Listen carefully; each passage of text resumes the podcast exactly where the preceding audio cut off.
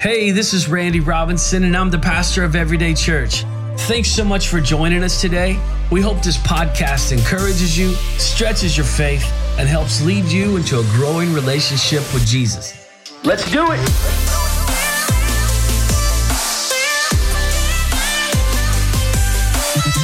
Last week, we started a new series on the subject of Sabbath, and we're calling this series Sabbath, the Forgotten Commandment.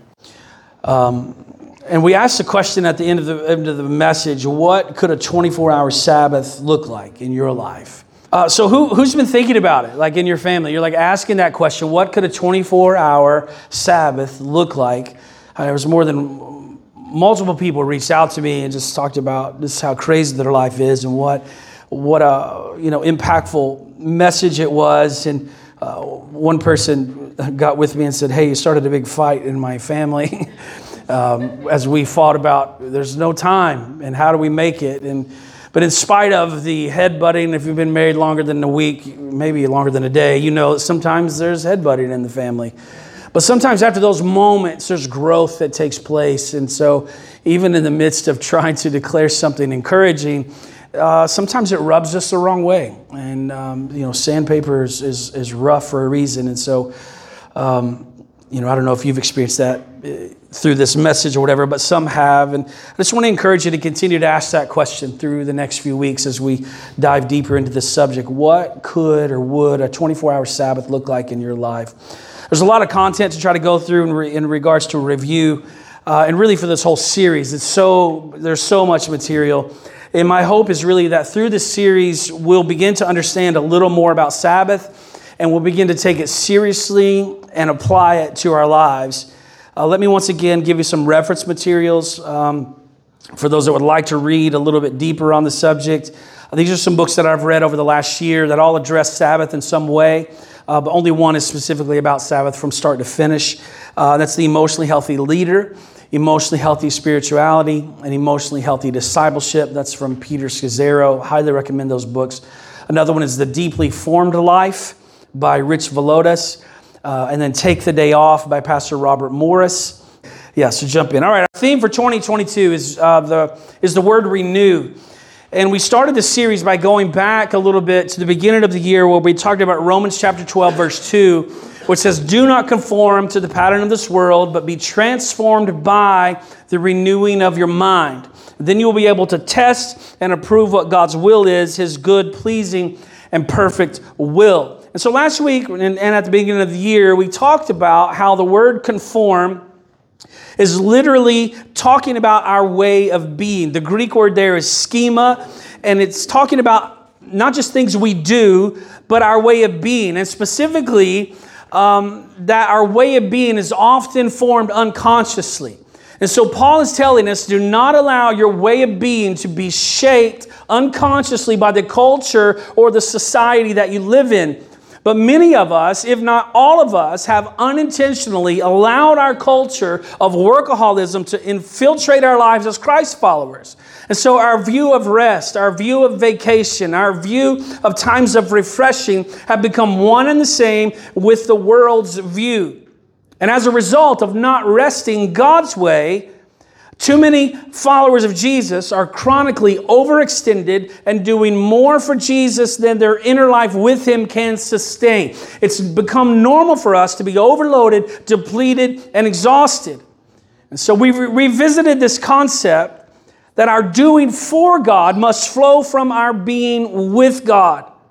And part of that being with God uh, comes from Sabbath. There was a lot of information last Sunday. Again, if you missed it, I'd encourage you to go to YouTube or the podcast and catch up. I want to pick up today right where we left off, looking at the Ten Commandments. You'll find those in Exodus 20 in a list form. They are this number one, you shall have no other gods before me. Number two, you shall not make idols. Three, you shall not take the name of the Lord your God in vain. Number four, remember the Sabbath day to keep it holy. Number five, honor your father and mother. Number six, you shall not murder. Number seven, you shall not commit adultery. Number eight, you shall not steal. Number nine, you shall not bear false witness against your neighbor. Number 10, you shall not covet. And we said that the first three commandments are centered around uh, how we should relate to God. Don't worship other gods, don't make graven images, don't take God's name in vain. The last six commandments speak to how we are to relate to other people. Honor your parents, don't murder, don't commit adultery, don't steal, don't lie, don't covet other people's stuff. And that leads us to the infamous forgotten commandment, number four, verse eight remember the Sabbath day by keeping it holy. Now, while the first three help us relate to God, the last six help us relate to people, the fourth commandment is very unique in that these eight simple words, remember the Sabbath day by keeping it holy, speaks to how we are to relate to God, to ourselves, and to others. It's an all encompassing commandment. And so Moses is the writer of the book of Exodus. And just so he wouldn't confuse what God was trying to say, he added more commentary to the commandment number four than to any other of the commandments. All right, so let's read his words in Exodus chapter 20. We're going to begin in verse 8. Remember the Sabbath day by keeping it holy. Six days you shall labor and do all your work. But the seventh day is the Sabbath to the Lord your God. On it you shall not do any work, neither you, nor your son or daughter, nor your male or female servant, nor your animals, nor any foreigner residing in your towns. For in six days the Lord made the heavens and the earth, the sea, and all that is in them, but he rested on the seventh day. Therefore, the Lord blessed the Sabbath day and made it holy. Now, the word Sabbath is a Hebrew word and it means literally to cease, to desist, or to rest from work. Holy, as we discussed in many messages before, means set apart. And so remember the Sabbath day by keeping it holy literally means what it's saying is it's a 24 hour period set aside to the Lord our God to do no work so that we can rest, refresh, and delight in Him. All right, everybody tracking so far? All right. Our Bibles are broken up into two sections. We call them the Old Testament and the New Testament. The Old Testament is called Old because the events that took place in that section happened so much longer before the New Testament. Everybody tracking? All right, I'm just kidding. That was a terrible joke and also not true. That is not why we call the Old Testament Old. Um, if you were given the Bible as a child, you were probably told something like, This book is God's Word, it's all true, and I love what Andy Stanley says don't set anything on top of it. Anybody ever? All right, let's talk about our Bibles for just a second. The common language in Jesus' day was Greek. Now, this explains why the documents that make up our New Testament were originally written in Greek. Now, with the passing of time, Latin replaced Greek as the primary language. Now, Testament, Old Testament, New Testament, Testament means covenant. But the word testament comes from Latin roots and not from Greek. If that's all foreign language to you, pun intended, I'll try to unpack this more as we move along. When the Bible was translated into English, the editors chose to stick with the familiar term testament as opposed to the English word covenant. So, testament or covenant are really interchangeable terms in regards to Scripture. And many of you are wondering what a covenant is. Really, an oversimplified definition would just be a contract. All right, so we have the Old Covenant, Old Testament, we have the New Covenant, New Testament. And by now, many of you are probably wondering what does any of this have to do with Sabbath? It's important that as we look at these laws and commands that were a part of the Old Covenant, that we understand their context and how they apply to us today. Okay, so the Old Testament or the Old Covenant contained the laws of Moses, or it's called the Mosaic Law. Now, the Ten Commandments are a part of the Old Covenant. They're a part of the Mosaic Law. So when we read the Old Testament, sometimes people will say things like, that's the Old Testament, that doesn't apply to us anymore. Now, first of all, there's more to it than just this doesn't apply to me anymore. I mean, don't steal is also old covenant, but no one is out here advocating for the right to be able to take whatever you want from whoever you want. Right? You wouldn't argue that murder is old covenant, therefore it doesn't apply to me today. Or adultery is under the law, and so since Christ fulfilled the law and I am now under grace, I can sleep around with whoever I want, whenever I want. Now, this is often, though, the view towards Sabbath. People will say, oh, that's old covenant, it doesn't apply to me anymore. But we hold on to the other nine as if our lives depended on it. We often elevate the other nine and brag about breaking the, the fourth.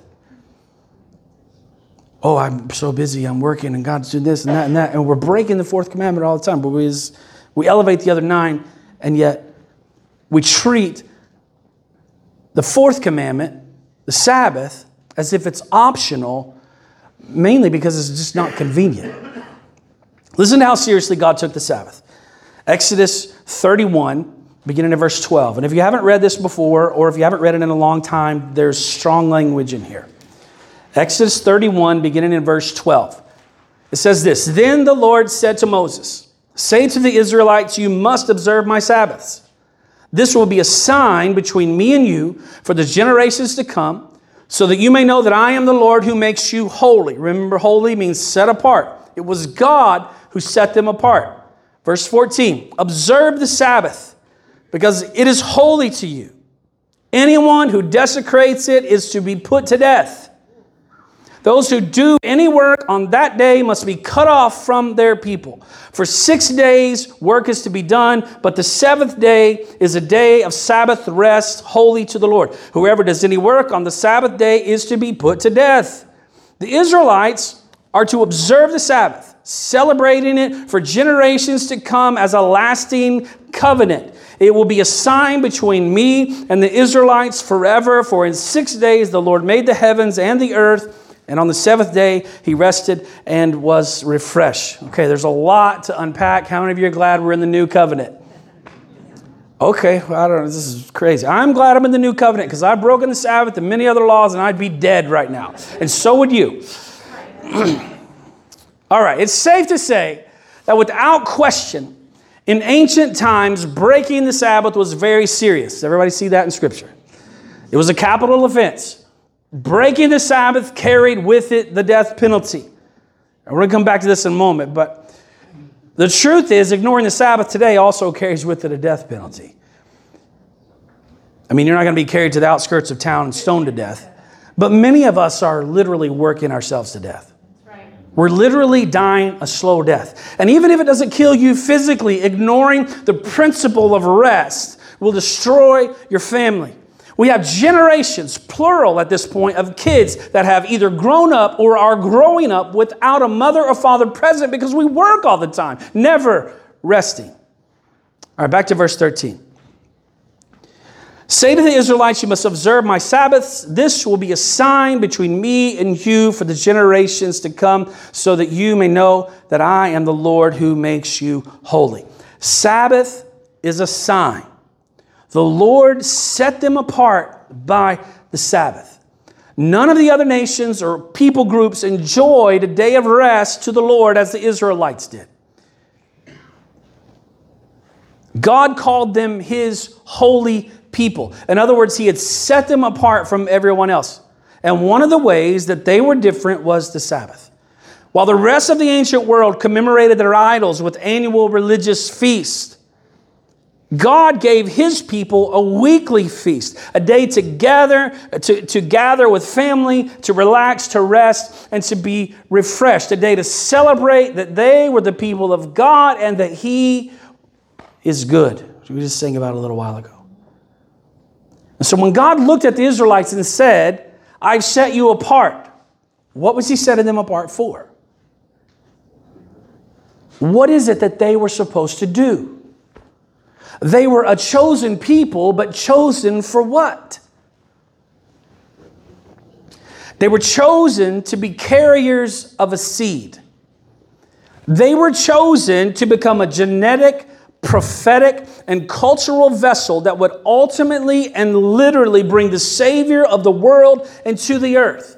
This seed was talked about all the way back in the Garden of Eden. God said that the seed of the woman would eventually crush the head of the snake. This, of course, was a prophetic reference to Jesus, the seed, and Satan, the snake. Fast forward several chapters in the book of Genesis, and we see Abraham, who is the father of the Israelite nation and also the father of our faith. And God spoke to Abraham in Genesis chapter 22, verse 18. And he said this In your seed, all the nations of the earth shall be blessed because you have obeyed my voice. So, again, a simplified explanation of the law of Moses is this God was putting parameters in place to protect the seed.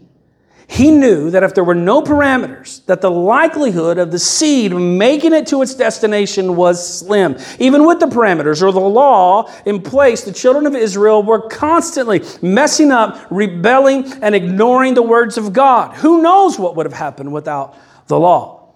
Now, this may be a terrible analogy, but I'm going to give it a shot anyway. My boys, uh, if you're new around here, I've got a, a three year old and a five year old, are uh, playing soccer together this year. And Katie and I get to be their coaches. so I signed up to be their coach. Katie did not. she was drafted into coaching midway through the first practice when I realized that getting 10 three to five year olds to do anything you want them to do is basically impossible. And I was like, Katie, I need your help. And she ran out on the field she's like, I didn't sign up for this. I was like, Well, congratulations. You've just been promoted from team mom to assistant coach. Get your background check done because I need you out here. All right. Now, my oldest son, who's uh, 20, just turned 23, he grew up playing sports. And until school sports began, I was able to coach him pretty much his whole life. But over the past couple of years, the, my, my younger boys have begun playing. Now, their first season, which was T ball, I just wanted to sit on the sideline. I needed, to, I, I needed to get my feet wet before just jumping into the coaching water. But last year at soccer, it was very difficult. Uh, now, for those that don't know, the game of soccer takes place inside of a rectangular space. The rectangle is painted onto the field with white paint. Anytime a player with the ball goes outside of the lines of the white paint or out of the parameters, they are out of bounds. Simple concept, really, but not last year's team. So instead of a soccer game with parameters, what we had was complete chaos because for whatever reason, mainly because people said, oh, they're so cute, no one felt the need to blow the whistle. And so we have kids literally, and I'm not embellishing this to try to make it funny. Literally, this is our soccer field over there on somebody else's soccer field, chasing the ball with the coaches just looking. this is so funny. Ah, Nobody blowing the whistle. Again, maybe comparing the law of Moses to uh, a U6 soccer field is kind of dumb.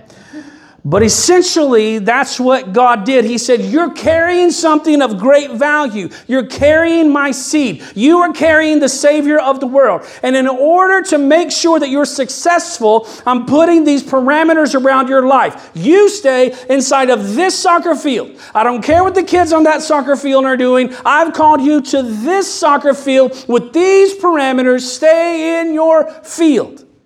Now, Pastor Robert Morris described it this way. This is a quote from uh, the book that I referenced earlier, Take the Day Off. He says, Remember, God's purpose in creating this covenant was to form a people who could remain distinct, intact, healthy, and thriving for centuries in a fallen, twisted, decaying world. Those commandments were divinely designed to help them do just that. All right, so the Ten Commandments are under the law. Christ followers don't live under the law any longer. We live under grace.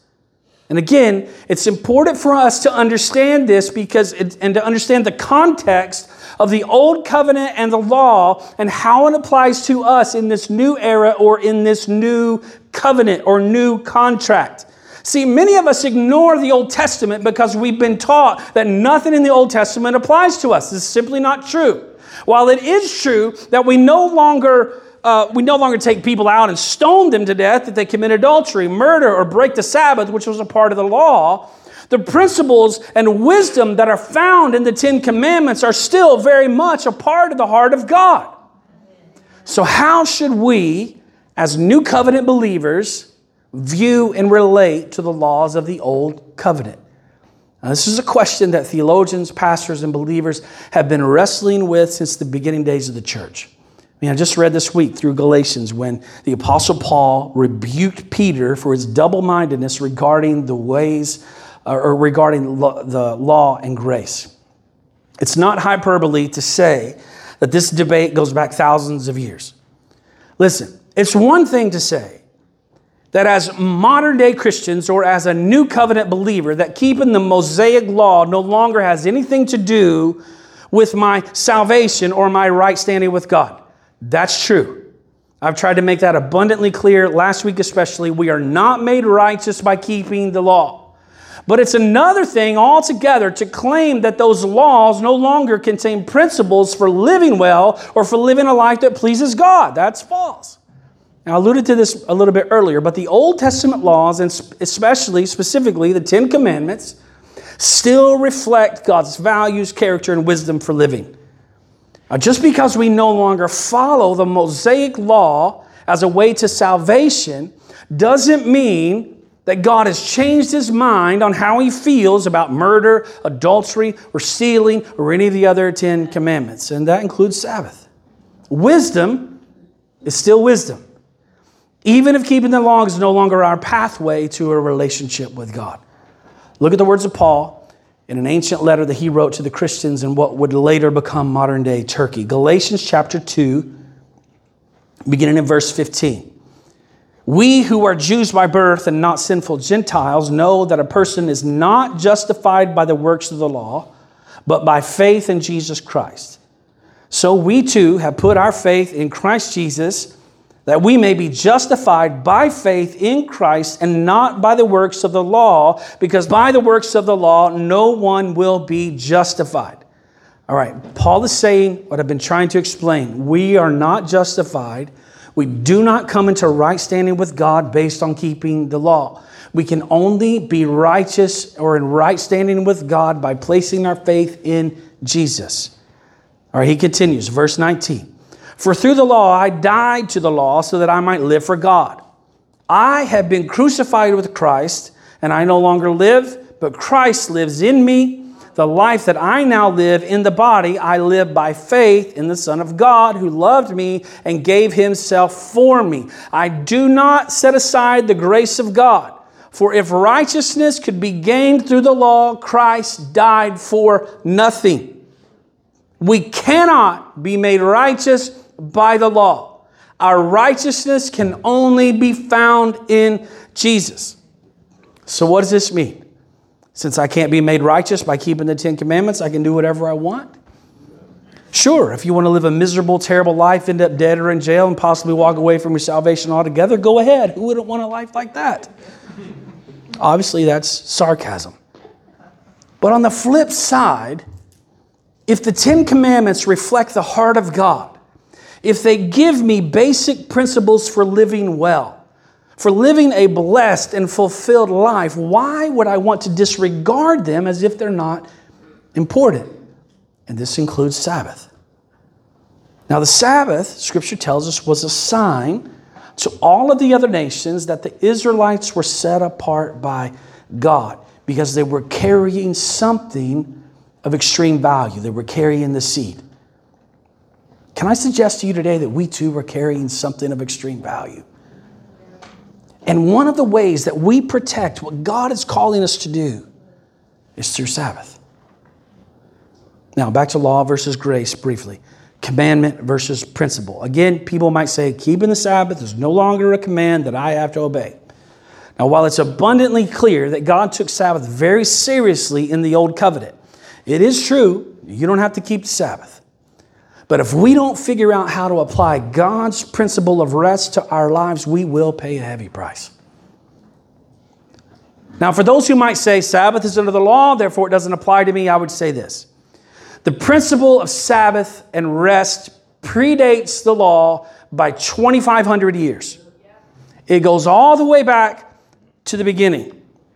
God had just spent five days creating the world and everything in it. Let there be light the sun, stars, plants, animals, the fish in the water, the birds of the air. Then on the sixth day, he created people in his own image, Adam and Eve. And that leads us to Genesis chapter 2. And this is our first reference to Sabbath. Genesis chapter 2, verse 2. By the seventh day, God had finished the work that he had been doing. So on the seventh day, he rested from all his work. And then God blessed the seventh day and made it holy, because on it he rested from all the work of creating that he had done. The word rested is the Hebrew word Shabbath, which is the same word translated as Sabbath. We've already learned that Shabbath or Sabbath means to cease, to desist, or to rest from work. Holy means set apart. So God Sabbath from all of his work, and he blessed and set apart the seventh day of the week. Why did God rest? Was he tired? Did he need a nap? Of course not. He's God. He has no need for rest. Remember, Genesis tells us in verses earlier that we didn't read, he had just created man in his own image and likeness. Likeness means to resemble or to be like. Now, how do we become like someone else? We watch what they do and we act like they do. So while God didn't need to rest, he knew that we would need to. And so he rested for us as an example. So we could be like him, so we could follow his example. And so while God didn't need to rest, again, he knew we would need to. Now, one more verse of scripture, and I'm going to wrap this up. Exodus 31, verse 17 says this, and it will be a sign, talking about Sabbath, between me and the Israelites forever. For in six days the Lord made the heavens and the earth, and on the seventh day he rested and was refreshed. On the seventh day he Sabbathed, if that's a word. And he was, as a result, refreshed. Again, did God need to rest? No. Did God need to be refreshed? No, of course not. But we do. Sabbath wasn't important for God, it was important for us. What did Jesus say? The man wasn't made for the Sabbath, Sabbath was made for the man. We're going to get into those verses as we move forward. It was so important, rest and Sabbath and being refreshed was so important that God exemplified it for us 2,500 years before the law of Moses ever existed. Sabbath goes back to the beginning of time. And on the seventh day, he rested and was refreshed. The Hebrew word for refreshed is nafash, and it means to take a breath or to refresh oneself. Have you ever heard someone say, or have you ever said yourself, I have so much going on, I just can't catch my breath? I got to take a break. I need to catch my breath. I feel like I'm drowning. I can't keep my head above water. In other words, I can't breathe and I need to take a breath. Maybe you can relate to that. Maybe you, right now in this moment, feel like you're drowning with all of the things that are going on in your life. Maybe you're so overwhelmed with tasks that even when you try to rest, you can't rest. Anybody ever been there? I'm just going to take a quick nap and you lay down and your mind's just going, going, going, going. You can't even settle down for a few moments. Or you'll lay down at night and you can't, you close your eyes and all you think about are the bills that have to be paid. And all you think about is the relationship. And all you think about is this and my job and all of these things that are going on. We can't rest. But God is saying, I provided a way for you to be refreshed. Follow my example and be refreshed. You need rest. You need Sabbath. And while it's no longer a command that we follow to be in right standing with God, it's certainly a principle of wisdom that should be applied to our lives so that we can walk in His blessing and protect what's on the inside of us and fulfill what He's called us to do. God has made a way for us to take a breath. He exemplified the path to being refreshed, and it's called Sabbath. And again, I know this is week two of not much practical application. But the last two weeks, I've just been trying to lay some groundwork. I want you to understand that the Ten Commandments are not part of the law that make us right, right with God. If you choose to not Sabbath, it may not affect your right standing with God, but it will affect your life. We can't ignore principles of wisdom. We can't do stupid things and then just expect our lives to be You know what I mean? What were you saying earlier? You were joking about like if you're gonna do stupid things, you do it smartly or something. I don't know. Stupid games, I don't know. Whatever. Play stupid games, you get stupid prizes. I think that probably applies to Sabbath. We can ignore it. I've certainly ignored it in my life, and I shared part of that testimony last week of how I just couldn't, just couldn't get over the hump. We started the church and we were just riding momentum for a while, and COVID and all the craziness that hit, and it was just, it was hard. It was in the middle of the COVID season. I've shared this before, but it was in the middle of the COVID season that I realized for the first time in my entire life I had no pastor. I was the pastor. And I began to reach out to some of my former pastors and other leaders, even in the community, and I was like, hey, I don't, I, I don't have a pastor. I need somebody to speak into my life. I felt like I was drowning, and it was at that time that I came across all this new material on Sabbath, and I began to read it, I began to listen to it on Audible, and begin to make notes and highlight. And I remember one day I was vacuuming the carpet in the living room and I was listening to this chapter in the book, The Emotionally Healthy Leader, and I just began to cry because he was talking about all of our doing for God must flow from our being with God and how that ties into Sabbath. And I was just like, I don't have this. I'm drowning. I need breath. And I told you last year, Katie and I have been experimenting in this for an entire year. And we don't always get it right. But when we do, man, it energizes our lives because we're following God's principle of rest. So let me ask you the question again that we asked last week. What would or what could a 24 hour period devoted to the Lord look like in your life? What could a Sabbath look like? And again, I, I get it. I, you know, the I can't. I can never do. I can never take 24 hours. I can never stop what I'm doing. What's going to happen if I quit? Look, it's, Sabbath is faith. Did you know that if you don't do what's on your to-do list, that the world is still going to spin around today? We're going to die with uncompleted tasks. Hopefully, we're going to die with uncompleted dreams unfulfilled dreams that we're still looking at, going, ah, I'm going to do that, I'm going to do that. Sabbath gives us a moment to rest and to protect what God has placed on the inside. Can we pray this for a moment? On behalf of Pastor Randy and the entire staff at Everyday Church, we'd like to thank you for joining us today.